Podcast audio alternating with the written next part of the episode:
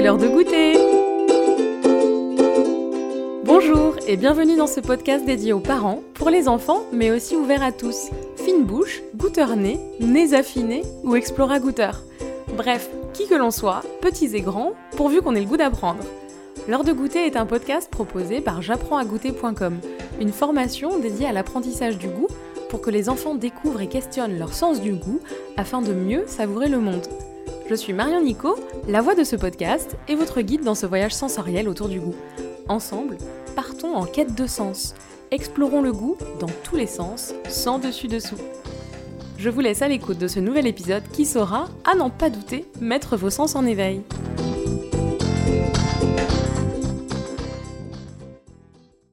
Dans cet épisode, nous avions à cœur de nous plonger dans l'un des éléments les plus importants, celui que l'on retrouve en grand volume à la fois sur notre planète, mais aussi dans la composition du corps humain. Vous l'aurez deviné, on parle de l'eau. Dans notre série d'épisodes autour de l'impact de l'environnement sur le goût, cela nous paraissait indispensable de parler de cet élément si présent dans nos vies. Nous nous posons les questions suivantes. L'eau a-t-elle un goût? Une couleur? Sa situation géographique ou géologique a-t-elle un impact sur ce goût? Cela vous paraîtra peut-être étrange, mais c'est à un sommelier que je m'adresse, et non des moindres, le président de l'Union de la sommellerie française, le sommelier Philippe Forbrac.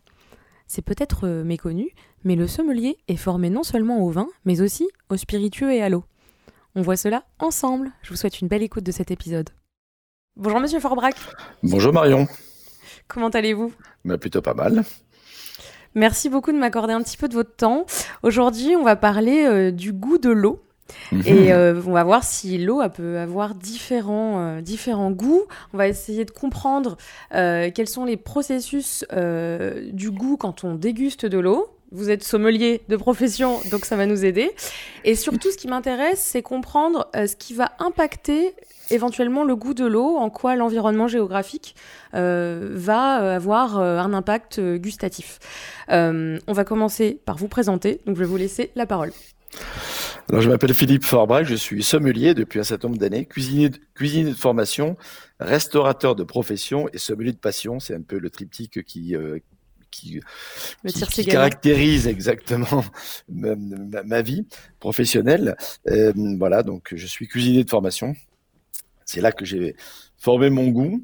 Euh, et puis la passion du vin, des boissons, euh, m'a capté un jour et finalement m'a plus lâché. Et j'ai décidé euh, de d'évoluer dans ce métier de sommelier. J'ai gagné les différents concours, meilleur jeune sommelier de France, ensuite meilleur sommelier de France, et puis ensuite meilleur sommelier du monde. J'ai même reçu à mmh. titre honoris causa la distinction de meilleur ouvrier de France il y a quelques années. Euh, voilà, donc un parcours professionnel euh, euh, marqué par différentes étapes successives qui permettent d'avancer. Je crois que c'est vraiment ça qui, m'intéresse, c'est d'aller chercher toujours quelque chose, un challenge, ou en tout cas quelque, chose de plus. Dans, un challenge gustatif ou pas forcément? Alors un challenge gustatif bien entendu puisque c'est une source de motivation forte, euh, et, mais aussi l'imprégnation d'une certaine culture, hmm. de savoir-faire, euh, parce que notre rôle de sommelier, c'est un rôle de passeur, c'est un rôle d'ambassadeur.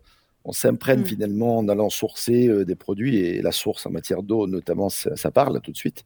Mais, euh, mais même en matière de tous les produits liquides, mais en tant que restaurateur, le reste aussi, pour pouvoir les mettre en scène, faire en sorte de donner du plaisir aux gens avec des arguments qui sont liquides ou solides et qui vont bien entendu bien au-delà de la matière, mais de ce que la matière aussi intellectuelle peut représenter.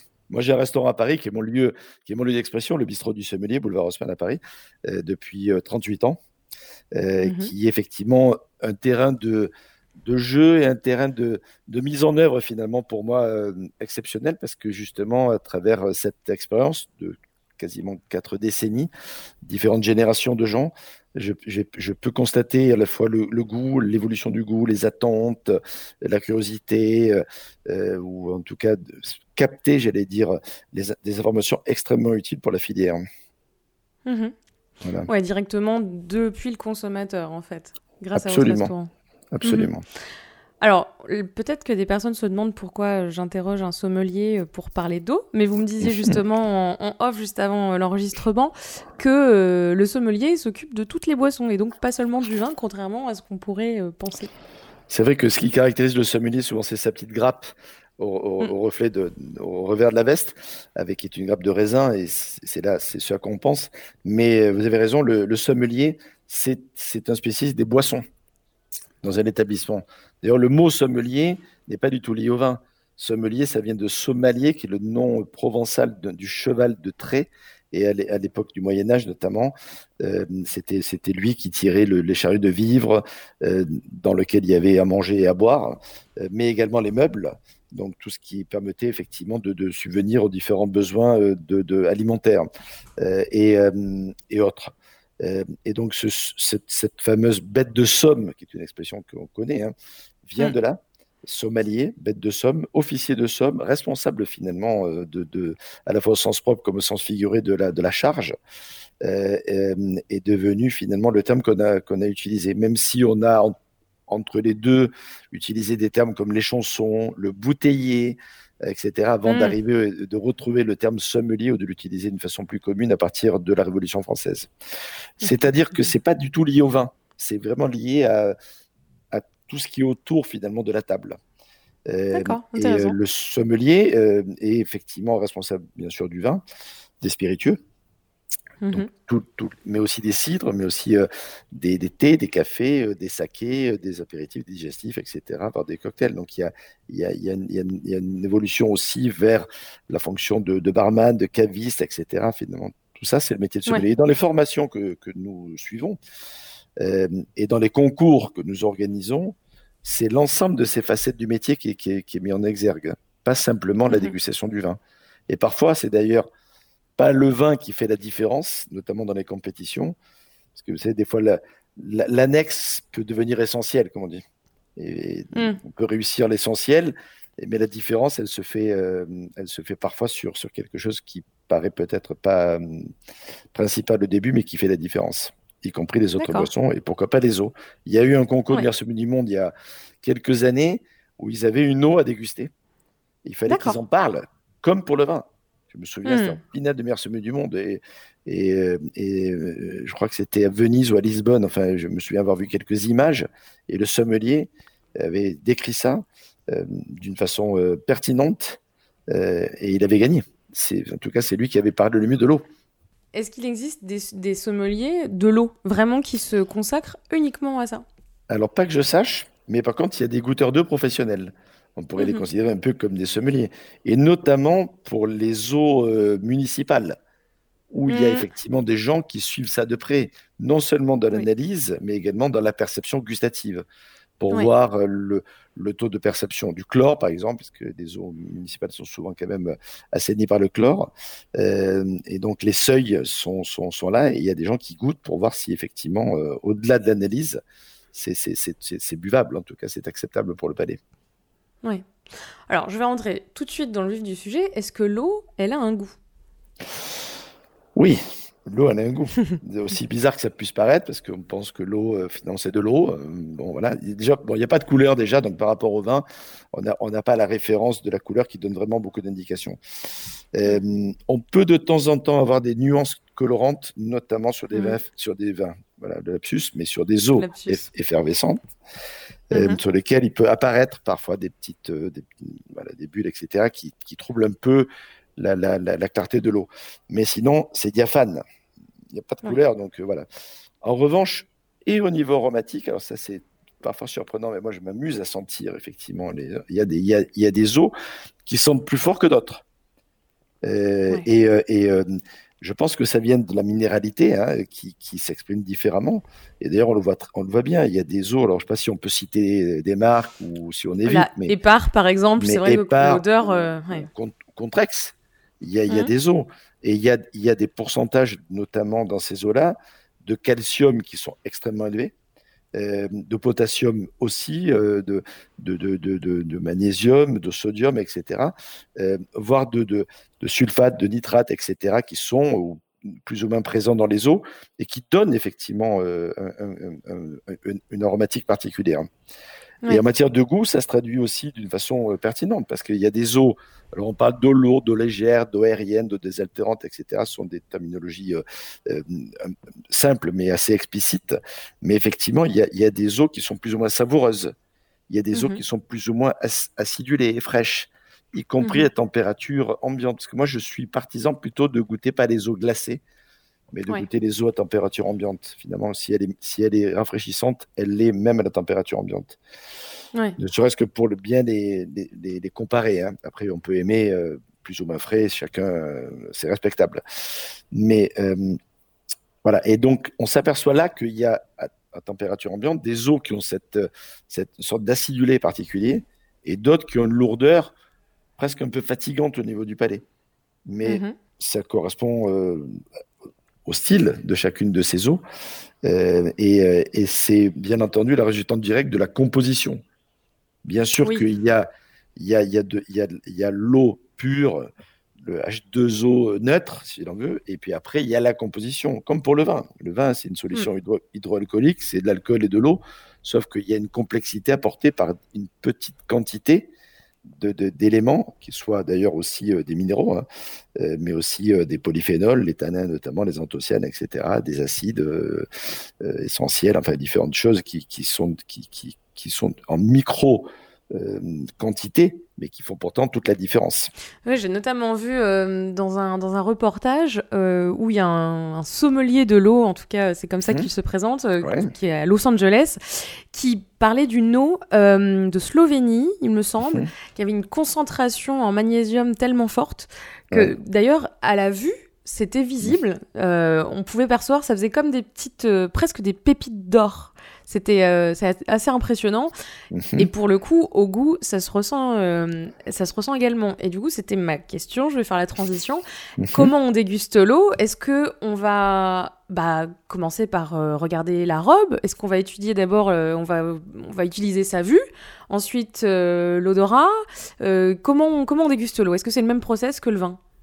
C'est exactement le même process, si ce n'est que pour la vue, il y a très peu de nuances. Là, hmm. vous avez fait euh, référence à un exemple qui est quand même euh, très insolite et extrême, mais d'une façon là, il n'y a quasiment pas de différence.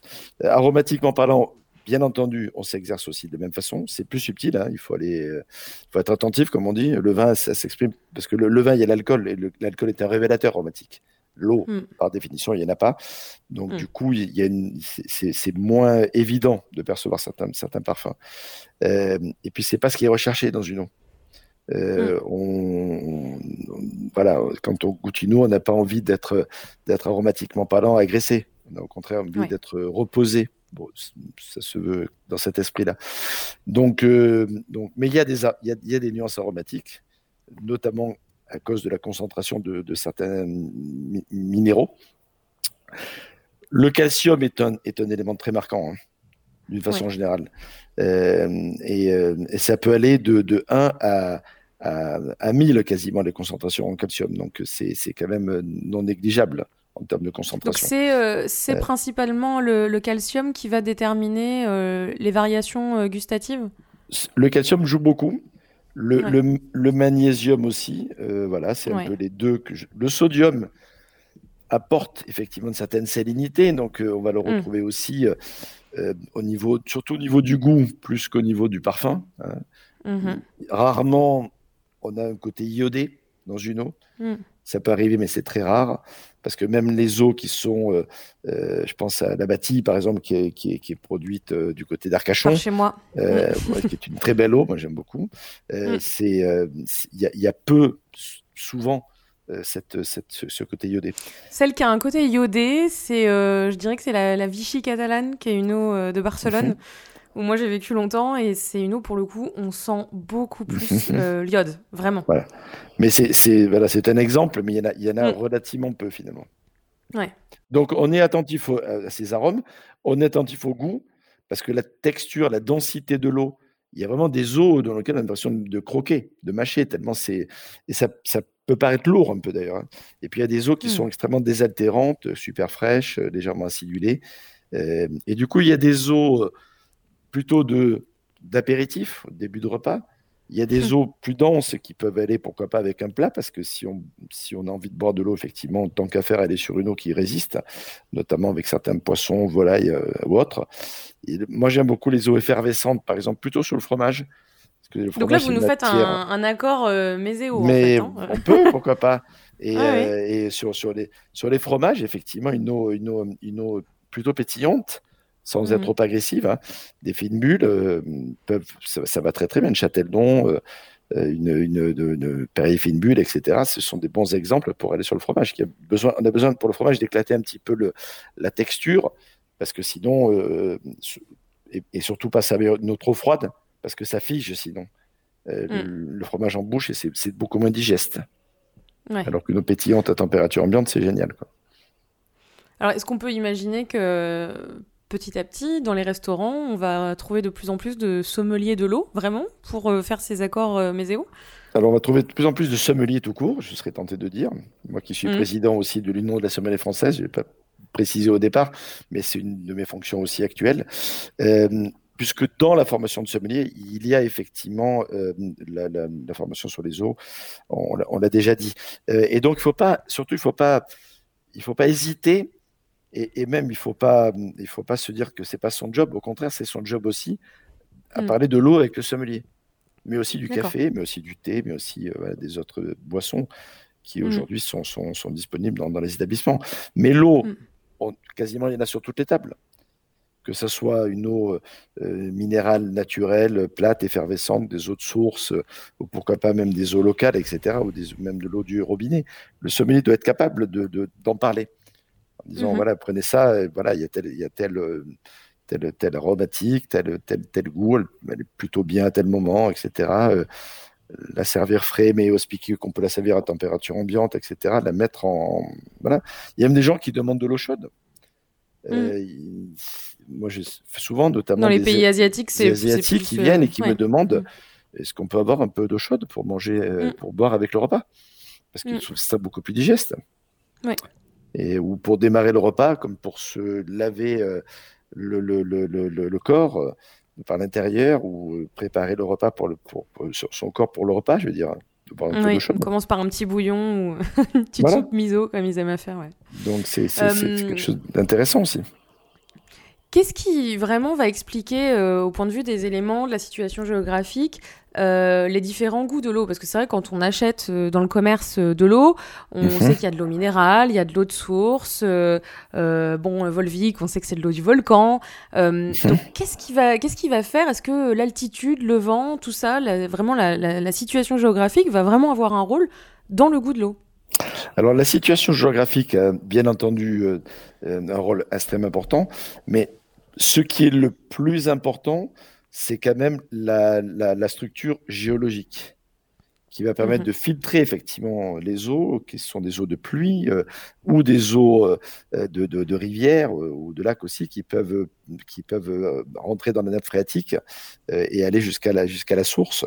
Donc il faut être les, les, les, bassins de rétention d'eau de source ou d'eau minérale sont, sont extrêmement protégés il, y a une, il faut vraiment euh, considérer que c'est un écosystème qui est fragile, euh, qu'il faut respecter, euh, que la biodiversité notamment, que, le, que l'engagement des éleveurs, des producteurs, etc., de, de, des, des, bassins de rétention sont, sont, sont, mis de concert ensemble de manière à ce que ça puisse fonctionner déjà pour respecter le, le, voilà, tout, tout, tout, tout, tout, ce qui est intervention humaine et qui peut modifier finalement tout ça. Et puis après, hmm. c'est la géologie. Vous parlez de, des volcans. Euh, effectivement, quand l'eau passe à travers des couches euh, volcaniques, basaltiques, de lave, etc., euh, on n'a pas la même filtration, ni la même texture finale que, sur une eau qui, est, qui, est, qui aurait été filtrée par, par, par du calcaire ou par du granit. Hmm. Tout simplement. Quoi. La, la plainte couette bretonne, n'a pas du tout la même énergie euh, qu'elle est filtrée du, par le granit que, que, la Volvic que vous évoquez tout à l'heure, ou que dans les Vosges où on a encore d'autres types de géologie. Euh, hmm. Donc c'est vraiment la, la, le, l'eau, elle est filtrée par la géologie, par le temps aussi, parce qu'il faut du temps pour que les, les, les, choses se passent, et dans un grand respect environnemental dans lequel l'ensemble des acteurs doit, doit jouer le jeu. Donc finalement, si on voit une eau, il y en a de plus en plus dans le commerce, des eaux qui ont l'indication eau purifiée, vaut peut-être mieux mhm. pas l'acheter parce qu'une eau purifiée, on va dire, par un process chimique mhm. derrière, elle a plus toutes ces propriétés-là. Absolument. Elle a été purifiée la purification enlevait aussi euh, des éléments qui sont intéressants. C'est pour mm. ça que les eaux minérales naturelles reconnues, euh, souvent d'utilité publique, en tout cas de, par, le ministère de la Santé depuis souvent très longtemps, il faut vraiment la preuve de, son, de, sa, de, son efficacité et de sa stabilité. Ce qui fait une grande mm. différence dans les différentes eaux, et notamment les eaux minérales naturelles par rapport aux autres, c'est qu'elles sont stables dans leur composition. Voilà, alors que les, autres, les autres sources ou les autres types d'eau peuvent être effectivement instables. Donc, euh, mm. donc oui, oui, bien, bien entendu que tout ça, enfin, tous les éléments ont leur importance. Mais mm. rien, ne remplace, si je peux me permettre, le minéral naturel en termes de, de, référence. Après, on peut, euh, pour différentes régions, y compris des régions budgétaires ou d'approvisionnement, de, boire autre chose, hein, je veux dire. Et ce que je, ce que j'indique moi souvent aussi, euh, comme, comme en tant que sommelier, mais aussi en tant que, que, que, que ayant réfléchi un peu sur l'eau, il faut varier les, plaisirs. Et à la fois par, par, goût, mais aussi parce que la composition des, des eaux euh, n'est pas neutre. Quand on parle de 500 mg de calcium euh, litre pour certaines eaux, alors qu'il y en a d'autres qui ont que 2, on imagine bien que si on boit toujours la même eau, on peut avoir, on peut avoir un déséquilibre. Oui, je pense qu'il faut peut-être rappeler que l'être humain est constitué principalement d'eau, donc il convient peut-être de se demander, voilà, et donc on vient peut-être de se demander euh, quelle eau on se met justement dans le corps. Mm. Absolument, et, varier l'eau, donc euh, vraiment parce que les compositions sont différentes et donc euh, il faut mm. absolument pas créer de carence ou de surexposition à telle ou telle minéralité, taux de minéralité. Mm. On a évoqué euh, tout à l'heure les municipalités. On a un peu euh, des idées reçues sur le fait que euh, l'eau du robinet, et donc l'eau municipale, est mauvaise pour la santé. On dit souvent, ah, elle n'a pas bon goût, etc. Souvent, elle est calcaire. mais j'ai vu dans un reportage sur Netflix que l'eau de Paris était considérée comme l'une des meilleures du monde. est-ce que on peut vraiment, est-ce qu'une eau qui a mauvais goût on peut considérer qu'elle est mauvaise pour la santé, vraiment? Est-ce que c'est une indication? Après, bien sûr, le goût est subjectif, mm, mm. Mais, ce goût euh, très chloré ou très euh, calcaire, est-ce que c'est une indication de OK, il faut pas la boire? Disons que c'est quand, de temps en temps, euh, d'abord l'eau du, robinet, même à Paris, moi qui vis à Paris, hein, elle n'est pas stable, hein, entre guillemets. Elle peut avoir des mm. goûts plus ou moins marqués vraiment. Euh, et des fois, elles sont très fortes, et parfois euh, moins. Mm. Moi, personnellement, quand, euh, quand elles sont très fortes, le chlore, le calcaire, ou parfois des arômes qui sont même moins agréables encore que ça, mm. je, je, tire, je tire de l'eau et je la laisse, entre guillemets, quelques, quelques temps. Reposer. reposer pendant une heure ou deux et finalement on s'aperçoit. Vous le faites décanter en fait. oui, aérer, enfin j'aère l'eau. Voilà. Et mhm. finalement ça part. Ce sont des mhm. éléments volatiles. Alors il faut après la consommer relativement vite, hein, parce que ce sont mhm. des éléments qui protègent notamment. Donc, euh, donc il ne faut pas non plus laisser l'eau croupir, c'est le cas, c'est le terme. Hein. Euh, mais entre laisser croupir et laisser, on peut mettre aussi l'eau en carafe au réfrigérateur euh, pour la protéger. Et vous la sortez mm. le lendemain, elle n'a plus le goût. Il n'y a plus ces arômes-là. Donc ça, mm. c'est le conseil moi que je peux donner. Après, elle est euh, analytiquement parlant buvable, sinon elle ne serait pas, serait pas, serait pas dans les robinets. Hein. je veux dire, on a quand même en France et à Paris, mais en France d'une façon générale, cette sécurité-là, c'est contrôlé tout le temps. Hein. Enfin, je veux dire, il y a des contrôles continus, hein. heureusement. Euh, mm voilà, c'est très bien qu'à l'époque du choléra, etc., et de, d'autres choses, mm. euh, l'eau est un, vecteur, j'allais dire, de, de, maladies euh, considérables. Voilà, mm. c'est, un sujet très sensible, d'ailleurs, les eaux, hein, c'est, mm. très surveillé. Euh, voilà. ça, ça, peut sentir quelque chose qui n'est pas très agréable, elle reste buvable, bien entendu, et plutôt bien, et euh, notamment à Paris. En tout cas, en France, a priori, elle est potable, en tout cas. Mais l'astuce, effectivement, c'est de tirer un peu à l'avance, de, l'aérer, mm. de la mettre au frais pour la mm. conserver, et de la boire ensuite, et finalement, ça, ça va bien comme ça. Et puis, préférablement dans une bouteille en verre ou une carafe en verre. Absolument. Pas en plastique. Si on peut éviter, c'est a... ouais. Pour les eaux, par exemple, minérales, est-ce que il y a des grands crus en fonction, euh, bah, je sais pas, moi, comme, comme pour le vin, euh, parce qu'il il y a eu une année où il y a eu plus d'ensoleillement, une concentration en minéraux plus importante, je sais pas, hein, c'est vraiment. Le. C'est bien de poser la question, mais la réponse, elle, est plutôt négative. Parce que hmm. je disais tout à l'heure que ce qui, était, ce, qui était, ce qui était la vertu des eaux minérales, c'est leur stabilité. Hmm. Donc, par définition, la stabilité, elle, elle, elle, elle, fait que, que c'est qu'il n'y a pas normalement pas de différence. Après, il y a des il y a des il y a des marques ou des types de, de, sources qui sont considérées comme plus premium que d'autres. Mhm. Et d'ailleurs, le marché euh, en, tient compte parce qu'il y a des eaux à différents prix. Euh, donc euh, voilà, donc mais euh, il y a la, célébrité, il y, a la, y a la référence, il y a l'originalité, hmm. il y, a, y a aussi il y a le, budget marketing, le marketing, il y a le volume aussi de production, etc. Même, ce qui peut varier et qui peut justifier effectivement le, positionnement. Quel est votre eau préféré euh, L'Odyssée et pas l'au-delà, en tout cas, c'est sûr.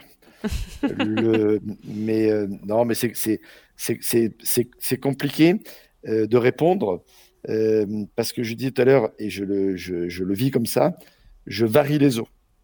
C'est-à-dire mhm. que quand je commande l'eau minérale pour la maison, je fais rentrer autant de d'évian que que de que de euh, que, que, de, que de Tonon, euh, que de Châteldon, que de Perrier, que de. Voilà, je, vraiment, je, je, varie les plaisirs de la bâtie quand j'en trouve.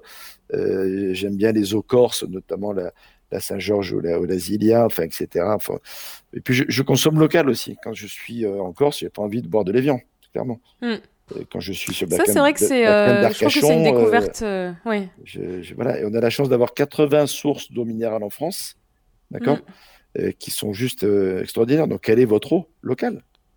C'est aussi ça qu'il faut oser dire. Et pas, pas, pas et, voilà, pas, pas avoir d'a priori, ni même de, de, de, réticence à en parler au sommelier ou au restaurateur. Oui. Non, je pense que c'est intéressant même de le savoir en tant que consommateur, puisqu'on mhm. puisque on a peut-être souvent l'impression que si on consomme pas d'alcool, notamment, euh, mhm on va être un peu lésé par rapport à, cet accord mets et vins dont on va pas pouvoir profiter. Alors qu'en fait, on peut tout à fait euh, avoir euh, une découverte gustative ou une exploration, une aventure euh, un petit peu plus justement exotique en, goûtant des eaux différentes. Donc je, pense que c'est intéressant de le savoir mm. et d'être demandeur parce que c'est peut-être aussi la demande qui va faire qu'on va nous le proposer davantage. Absolument, mais quand on, on boit pas de vin, ce qui peut, ce qui peut arriver pour plein de raisons différentes. Euh, le, l'eau est une bonne alternative. Euh, l'été euh, aussi, mm. froid, glacé, enfin glacé, chaud, différents types de thé, etc. d'infusion. Des jus de fruits aussi. Nous, on a chez moi au bistrot du sommelier, des, par exemple, toute une gamme de jus de fruits de raisin. On a mm-hmm. des, des, jus de fruits de Sauvignon, de Chardonnay, de Merlot, de Gamay, de Pinot, de Syrah, etc. Et ils ont chacun un goût différent. Et on leur mmh fait des, on fait des fois, pour, enfin pour les gens qui le souhaitent, une dégustation euh, effectivement au cours du repas de ces différents jus de fruits. Intéressant. Les gens, ils se régalent. Enfin, on, voit bien que qu'ils ont vécu une expérience super mmh. intéressante. Ouais. Il me semble que c'est euh, la chef euh, Anne-Sophie Pic qui a, mmh. qui a mis en place récemment une carte accord mais et bah, pas vin du coup, mais avec des thés et des infusions. Il me semble hein, qu'elle a travaillé ça cette année. Et ça fonctionne bien. Euh, j'imagine. J'imagine. En tout cas, c'est intéressant de, le savoir. Euh, c'est ma dernière question. Ce podcast s'appelle euh, L'heure de goûter et je me demandais ce que ça représentait pour vous, ce que ça vous évoquait, le goûter. Alors, le goûter, c'est à la fois une heure particulière et, ça me rappelle mon enfance, la fameuse heure du goûter. Et pour moi, le goûter, c'était euh, voilà, euh, souvent une, une viennoiserie qu'on récupérait sur le retour de l'école, etc. Puis on s'installait à table avec, euh, avec mes frères et sœurs, mon frère et ma sœur, et on partageait un moment finalement avant d'aller faire nos devoirs ou d'aller jouer. Et puis petit à petit, l'heure de goûter, c'est devenu pour moi sommelier l'heure de déguster finalement, l'heure de goûter, l'heure de faire attention à ce que l'on goûte. Mm. Et donc, c'est aussi une démarche à la fois professionnelle, technique, de, goûter, déguster. Euh, mais il y a une différence entre déguster et goûter finalement. Déguster, mm. il y a un côté très technique, très analytique. Et goûter, il y a une dimension plaisir qui est. Qui Laisser aller, peut-être. Qui, voilà. Mm. Et d'ailleurs, j'ai fait un livre, j'ai fait plusieurs livres, notamment un qui s'appelle Comment goûter un vin. Et je me souviens, parce que j'avais gagné un prix pour ce livre euh, au salon de, du livre et du vin de Saumur. Euh, et le président du jury, euh, quand il m'avait remis le prix, avait dit si le livre s'était appelé Comment déguster un vin, vous n'auriez pas, pas gagné ce prix. Ah, vous avez remercié votre éditeur du coup. comment goûter? C'était effectivement un brainstorming général. Mais, et, et, voilà. Et donc, comment goûter euh, un vin notamment, mais comment goûter d'une façon générale est quelque chose qui, euh, qui, euh, qui est important et qui marque ma vie. Hmm. Bon, ben, on va s'arrêter là-dessus. Je trouve que c'était une belle phrase de fin. Merci beaucoup de nous avoir éclairé sur le sujet de l'eau et merci à tous de nous avoir écoutés. Dans cet épisode, nous avons appris que on dit de l'eau qu'elle est diaphane, c'est-à-dire qu'elle n'a pas de couleur. En revanche, au niveau aromatique, la minéralité s'exprime différemment et cela se ressent dans l'odeur de l'eau. Le processus de dégustation de l'eau est très similaire à celui du vin. Certaines eaux ont des arômes très poussés, notamment des eaux très iodées ou légèrement acidulées. Il y a des eaux d'apéritif, des eaux qui se marient bien avec la volaille ou le poisson. Une eau effervescente aux fines bulles ira très bien avec le fromage. Dans le cadre de l'accord Méséo, attention également à la température de cette dernière. Petite astuce, l'eau du robinet est potable. Pour faire disparaître son goût, parfois désagréable, placez-la au frais dans une bouteille en verre ou laissez-la aérer quelques heures avant de la boire. Merci d'avoir écouté cet épisode jusqu'au bout. N'hésitez pas à mettre en pratique, avec votre enfant, l'exercice proposé par notre invité et à nous laisser un commentaire accompagné de 5 étoiles si vous avez savouré cet épisode et que vous l'écoutez sur Apple Podcast. Si vous souhaitez aller plus loin dans cette exploration et permettre à votre enfant de découvrir ses sens, son corps gustatif, enrichir, partager ses émotions, à se connecter au monde pour mieux se connecter à soi, rendez-vous sur j'apprends-à-goûter.com tout attaché. Le programme ludo-éducatif J'apprends à goûter est ouvert à tous les enfants et est accessible en ligne. Je vous retrouve très prochainement pour un nouvel épisode de l'heure de goûter. En attendant, suivez-nous sur Facebook et Instagram, at j'apprends à goûter.